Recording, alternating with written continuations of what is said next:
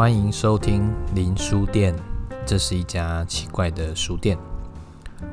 欢迎大家再次收听林书店的 Podcast。今天是林书店系列的 EP 九。那今天要跟大家分享的书籍是《鲁滨逊漂流记》这本相当经典的小说。那这本小说其实是距今已经有三百多年了。它其实原著是在一七一九年出版的哈。那作者是 Daniel Defoe。那所以大概在二零一七年，台湾出了一个新的版本了。当时出这个新版本，距离呃《鲁滨逊漂流记》出版已经大概快要三百年左右了。那至今当然已经是满三百年了，这样。那为什么今天要挑这一本《鲁滨逊漂流记》呢？那当然是跟最近我的近况还有最近的心情是很有关系啦哈。那当然我也有在这个呃粉丝专业还有 IG 上面，嗯，都有呃跟大家分享说最近在忙什么。最近最主要是在忙这个搬家这样。那搬家的其中一个部分是要搬我的。林书店哈，就是实体的林书店啊，事实上就是我的书房了哈。那这工程其实是比想象中还要浩大，这样，所以呃，大概这一个月以来啊，花了很多时间，断断续续在整理这些书啦，还有其他生活的杂物这样子。那终于大概到上个礼拜，大概差不多告一个段落，可以说告一个段落哈。当然后面还有一些。小地方要再继续的整理，不过大致上可以说把这个我称之为零书店二点零啊的版本呢，啊现在把它移到零书店三点零的版本这样。那为什么是二点零跟三点零？待会会再跟大家分分享这样哈。所以这是呃为什么会选这本书的原因呢？就是因为最近的心情呢跟这本书啊给我的感觉其实是很接近的哈。那《鲁滨逊漂流记》是一个很经典的故事哦。那对我来说，过去大概是久仰这个故事的大名，然后，但其实我第一次把它完整读完，其实也是在二零一八年，大概在四年前的时候才读完哈。那当时读也跟我当时的状况有点关系，这样哈，会在那个时间点读那个书，其实也是有一点背景的这样。这次我当然是可能没有时间重新再读了哈，不过我还是很强烈的想到这本书哈。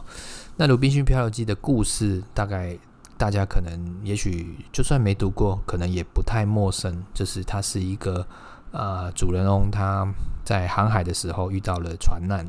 漂流到了一个荒岛之后哈，他怎么样去求生啊？怎么样去重新建立他在荒岛的生活哈？那里面有蛮多细节的部分啊，包括说他怎么样运用啊、乘着那艘船哈，怎么样把里面的物资慢慢的把它移到这个荒岛上面来啊。那这个过程就跟我最近在搬家的心情是非常类似的哈，就是说，其实搬家的过程很多时候可能是呃一次把它搬完，但更多时候也可能是你要一次一次的，好像在。你可能一趟拿不了那么多东西啊，你可能要分好几次，你要先决定你要先拿哪些东西，这样啊。这样主人公在《鲁滨逊漂流记》里面也是这样的一个过程啊，他其实也是啊，每一次看他能够拿多少哦，就从这个乘着这个船里面呢，拿他觉得最需要的东西过去，这样哈。那所以《鲁滨逊漂流记》大概啊，就算各位没有读过这个原点哦，你可能也熟知一些类似的。荒岛求生记啊，类似像这样的故事的这个形形形状，那它的原型可能都是来自于这个三百年前的这本《鲁滨逊漂流记》啊。那当然，《鲁滨逊漂流记》在文学上面可能也有它的独特的定位哈，就是说，呃，据呃目前所知哈，这大概是呃在文学的历史上面最早有一个呃小说的形式哈。今天我们讲的小说。Novel，它讲的是一个新奇、一个啊、新的类型的的文学哈，是代表说在当时呃人们其实还不太熟知啊这样的一个故事它到底是真还是假哈。所以当时这个作者写这个故事的时候，其实是刻意要让这个读者觉得它是一个真实的故事哈。读起来有很多细节，那也有很多的相关的考证，可是事实上它其实是一个虚构的故事哈。所以它是一个游走在虚实之间的一个写作哈。那后来呃，在英国的文学史上哈，就给这样的一个嗯写作方式一个说法，叫做 novel，就是小现在我们所知道的小说啦，这样子哈。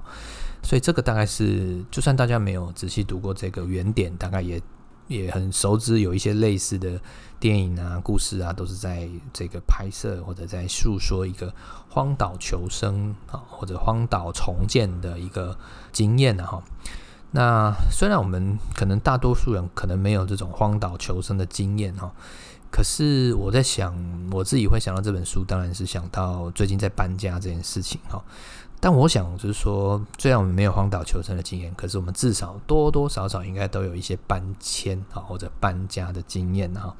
那不管是搬迁这个住的地方哈，或者是搬迁工作的地方哈，这都是某一种嗯。搬迁，然后，所以这个搬迁背后，我觉得它也某种程度也是一种漂流了哈，就是说你你从某一个地方要跑到另外一个地方去哈，这种漂移漂流啊，其实也是意味着某一种搬迁哈，所以这是为什么我在这个时间点，呃，假设我是一个呃放这个书的 DJ，放书的 DJ 的话，那我想到的这个月要放的书就是。《鲁滨逊漂流记》了哈，那刚刚有跟大家分享，就是说我现在这个我今天录音的地方还是在二点零版本的林书店哈。那对我来说，大概啊今天是很特别的一个一个一个经验，就是说，因为原本这个书房里面的书现在已经都清空了，所以现在呢，我就剩下我自己，然后一个麦克风跟一台笔电哈。在这边录音哈，那我不晓得这个录起来的效果会不会不太一样哈，因为听说这个呃有书的时候哈，比较有一些吸收回音的效果。那也许今天这个录起来会比较有回音的感觉。我现在在现场的感觉也是如此啊，就是说回音好像特别明显哈。那希望大家不会听得太难受哈。所以呃，我就想说，在这个二点零版的林书店呢。其实是我的书房哈，那再录一次 podcast 之后，就可能要跟这个书房还有这个二点零版本的家告别了哈。所以，呃，对我来讲，这是啊有一个特别这一集有一个特别的意义是这样子哈。那当然，整理这个整个家还有整个书房的心情也是五味杂陈的哈。当然，除了累，除了啊这个觉得很细琐以外啊。整理过程其实还是会翻出很多，呃，上一次搬家的时候可能没有整理完的东西啊，可能你暂时觉得你用得到，但是你你后来在这几年来都不再用到的一些文件呐，或者是物品这样子哈。相信大家应该多多少少有经验哈，也许大家可以回想一下，你一生到现在大概搬迁了几次哈。那我自己的搬迁经验其实也。呃，不晓得能不能算丰富了哈，但也有蛮多次的哈。那从学生时代、大学的时候住宿舍，然后搬出来外面住，那到后来到北部来实习啊，那呃大概都有几次搬搬迁打包的经验哈。那每一次都有整理到很多书哦，就是都非常的重这样子，所以那个行李里面最重的东西永远都是书这样子哈。那目前我所在这个位置是呃二点零版本的书书房了哈。那在这个书房在呃我大概在这边待了五年左右，后来那算一下大概是五年哦。那从我这个当住院医师之前哦，在当替代医师期，我在这边待了一年哈。那后来我就搬到台中去了，去当住院医师跟接受精神科医师的训练。那中间大概有七年的时间。啊，在在中部这样，那那个对我来讲就是林书店的一点零版本哈。那其实当时的书房很小哈，然后呃大概也就只有一格的一个呃大概就是一一具了哈，或者说大概就只有一一架这个书柜而已哈。这个书柜现在还放在这里哈。那当时这个一点零版的书柜其实就就只有能够摆那么一些书而已哈。所以当我在四年前要换工作，然后来读研究所的时候，那就重新把现在这个地方二点零版本的这个书房呢，重新再整理过一遍，然后去选了一款这个 IKEA 的书柜哈，然后把它并排在一起啊，那看起来就是一个蛮简单利落的书墙啊，我其实自己也非常喜欢啊，所以后来我就把它拍起来当成想象中的这个林书店的封面照这样哈。那这大概是二点零版本的，那接下来我就要搬到这个三点零版本的去了哈。这大概就是，呃，我在林书店的小小的历史了哈。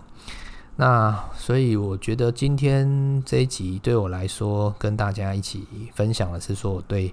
现在这一个房子或者这一个书房啊的一些告白哈，或者是对他的告别了啦哈。就是说，一方面跟他告白，但也。二方面是要跟他告别的哈，这个地方未来可能不会像过去这么长在这里了，这样子哈。那这个地方，嗯，事实上这个房子是我父母亲他们年轻的时候所买的房子哈，它是一个，所以你可以想想想象说这个房子的年纪其实也非常大了哈。那所以我爸妈当年在这个台北工作的时候，他们买了这个房子。那一直到后来啊，我四年前要来台北工作跟念研究所之后，才重新再呃再稍微再重新整理过哈，然后那我也重新把里面再呃处理过一遍这样哈。那早期这个地方对我来说，其实是比较像是一个偶尔来台北哈，当我还在台中工作的时候，偶尔来台北，我可能可以在这边稍微休息一下，然后可能可以待一下哈。那有一种某一种这个。好像来这边稍微沉潜的那种意义了哈，就是说从台北啊，抱歉，从台中然后来到台北啊，附近其实我没有到那么熟哈，那也没有人在太多人认识我，所以每那时候每次来都有一种觉得哇，好像是来某一个隐秘的地方啊，躲起来。然后特别是我那时候在台中租的房子哦，这个它有一个小小的缺点啊，就是说它它这个呃。窗帘的遮光哈很差哈，就是很容易在一早时候就很亮这样。那相对的，我们现在在我虽然所在这个二点零版的这个林书店这边哦，遮光就做得很好。所以当时我很喜欢来这边，就是说，如果我早上想要睡晚一点的话，我在这里就不会被呃阳光给叫醒这样子哈。所以这是我以前最早还在台中的时候对这边的感觉了哈。那一直到这个再回来就已经是呃呃二零一八年哈，那那个时候是啊、呃、因为这个要换工作要来念研究所，所以重新回到这个地方哦。那重新回到这个地方的时候，其实对我来讲，呃那一年二零一八年其实是一个很嗯特别的一年哈。那也许前面几集有跟大家聊过，就是说那一年。因为要这个呃转换工作、搬家，我开始念研究所，转换新的领域啊，所以可能身心的压力也蛮大了哈，自己的感觉。所以当时其实我身体是蛮不舒服的哦。那我最不舒服的是那那一那一年里面，呃，我体重其实掉了蛮多的哈，就很很多人都很久没看到我的朋友，看到二零一八年之前的我跟二零一八年之后，都觉得好像是两个不同的人这样。就体重来说，然后。那当时就是因为这个，我的肠胃其实蛮不舒服的哈。那吃东西其实啊容易不舒服哈，还有几次比较严重的呃这个肠胃炎这样这样子哈。所以在二零一八年的六月，就差不多也是这个时间，就是很热，然后开始要进入夏天的这个时候，我已经准备好要从台中准备要搬过来，现在台北新北这个板桥这边了哈。那那个时候呢，就。刚好就呃那一两年哦，这个呃詹宏志先生他也非常用力的哈，或者他也很热烈的跟大家在推广他对这本《鲁滨逊漂流记》的感受了哈。那所以我也被逼着这个听了很多关于这本书的这个细节跟意义这样哈。那当然也在想说，诶，会不会呃，我也是在一个呃跟鲁滨逊有一点类似的一个处境里面啊，所以就在大概在六月的时候也开始看这本书了哈。那大概在这个搬家，从当时从台中搬到台北，也搬的差不多的时候呢，有一天我就在呃现在这附近的一家早餐店哈，在吃个早餐哈。那当时我其实胃口已经不是像以前的我胃口那么好，我已经有很很长一段时间，这个食量已经很小，就是从二零一八年前后那时候哈。那那一天呢，我就这个边在这个早餐店吃早餐，我记得我点的是一个蛋饼哈，那家早餐店的蛋饼很好吃哈，然后跟一杯红茶啊，那早餐店的红茶也非常好喝哈。那当时我就读读读读到其中一段，就觉得。感受非常深刻，哈，那个感受的深刻，一方面是我读到那一段的内容，哈，那二方面是那一天的我的身体，哈，似乎有感觉到比较放松一点了，哈，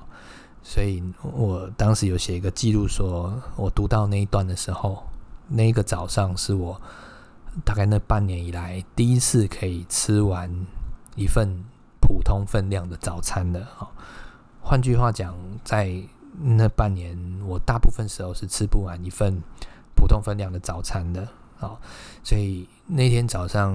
读到那段的时候，我感受是非常深刻的啦。哈，那我就先跟大家分享我当时读到的这一段的内容哈。那这段大概是发生在呃鲁滨逊他漂流到这个荒岛之后呢。已经过了一段时间，哈，那他慢慢的这个在找到他生活的方式，他可能有时候要去捕猎物，哈，可能有时候要去种一些新的谷物，哈，他有时候要砍木头，哈，他可能有时候要要清点，要盘点他有哪些东西，这样，但他有有一段时间，哈，他就发出了一段感叹，哈，他说，哈，只有用得上的东西才有价值，既然够吃够用了，何必要求更多呢？假如我杀了太多猎物，多出来的肉就会被狗吃掉或长虫。假如栽种过多的谷物，只能看着它腐坏。之前我砍了太多木头，现在都腐朽了，最多只能拿来生火。但其实煮东西之外啊，我不太需要生活，这样。好，这就是我当时那个早上觉得读到最有感触的一段哈。那我现在回想，我会觉得有感触，当然不外乎是在那段时间对我来说，我也是在一个要从台中漂流到台北来啊，也可以说是飘向某种程度小小的飘向北方啊。在那个过程里面，那我也经历了一个需要去盘点。我手边东西的一个过程，那中间可能我会去翻到一些我，比如说在台中时期工作的时候留下来的资料啊，或者是有一些我觉得也许我有一天用得到的东西，这样子哈。比方说，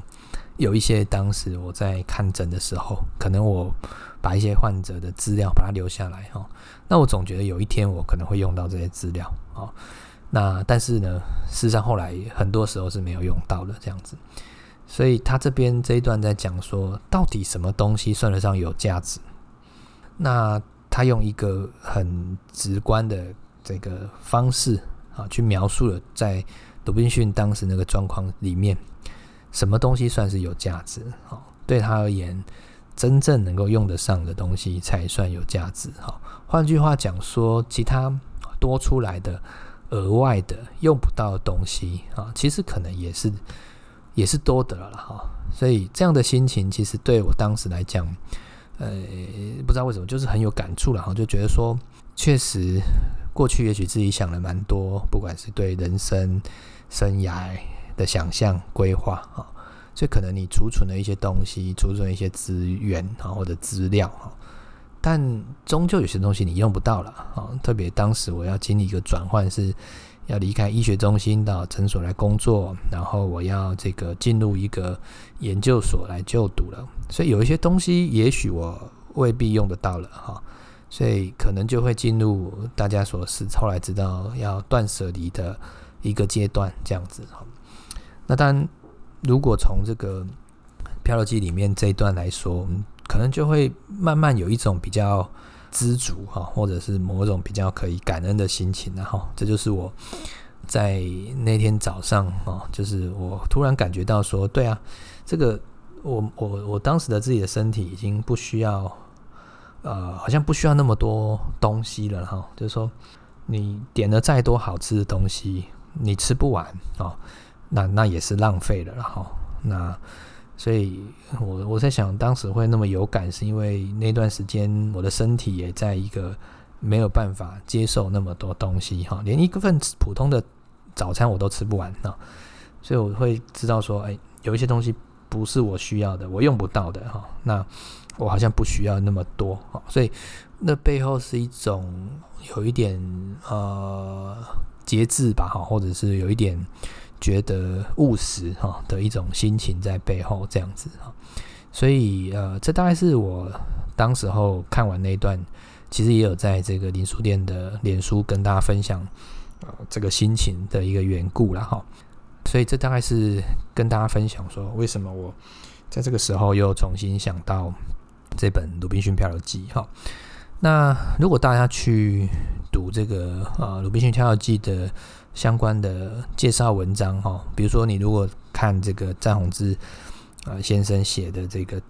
导读哈，他就会写到，事实上对他来讲，这个呃人生里面不免都有几个这种鲁滨逊式哈，他这个英文有个字叫 Robinsonade 哈的处境哈，鲁滨逊式的处境就是很像鲁滨逊的处境哈，或者某种荒岛时刻哈，你必须要去重新建立一些。不一定是用文明哈，就是重新建立一些秩序哈，你的生活的秩序这样子哈。那对我来讲，就是像四年前的那个搬迁，或者现在哈，从某个地方又要搬到另外一个地方，也是一个类似的一个阶段啊，这样子哈。那当然呃，这个詹宏志写的更贴切的，或者更贴身的，他的经验是他写到说，他太太在。啊，二零一五年哈，这个很突然的就离开人世了哈。在太太离开之后呢，他对他来讲，他也陷入了某一种荒岛了哈。就过去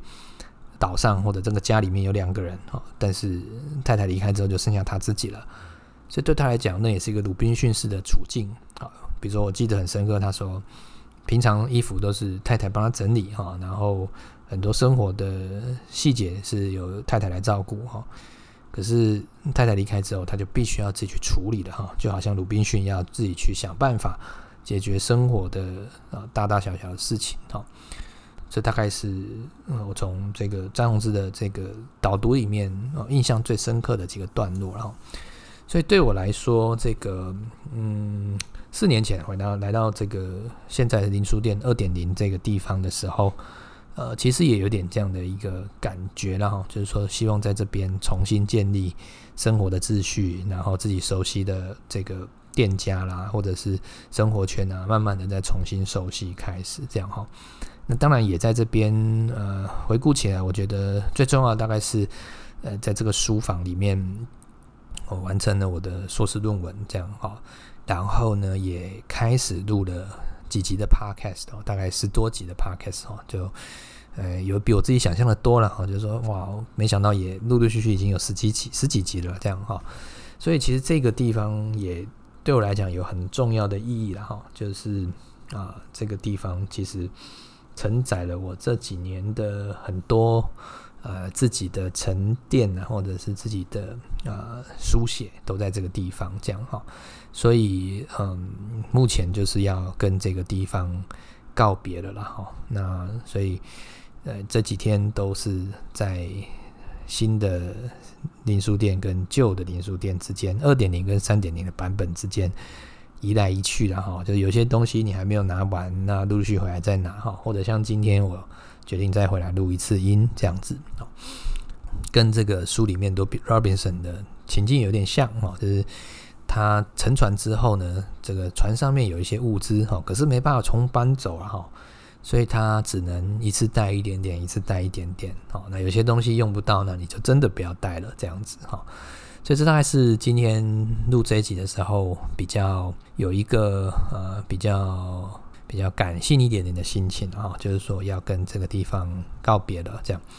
啊，这个地方对来讲有它的好跟它的不好的地方，然后某种程度来说，这个地方是我父母亲这个他们年轻的时候的呃住的地方，然后那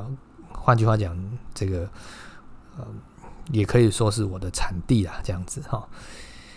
那这个地方对我来讲，这个好的经验大概是可以在这个空间里面享受这个书的包围哈，就是说我其实在这个二点零版本里面，书其实是。啊，很重要的一个空间里面的东西哈，当然也有些比较不好的地方了哈，就是说，毕竟这是一个旧公寓哈，那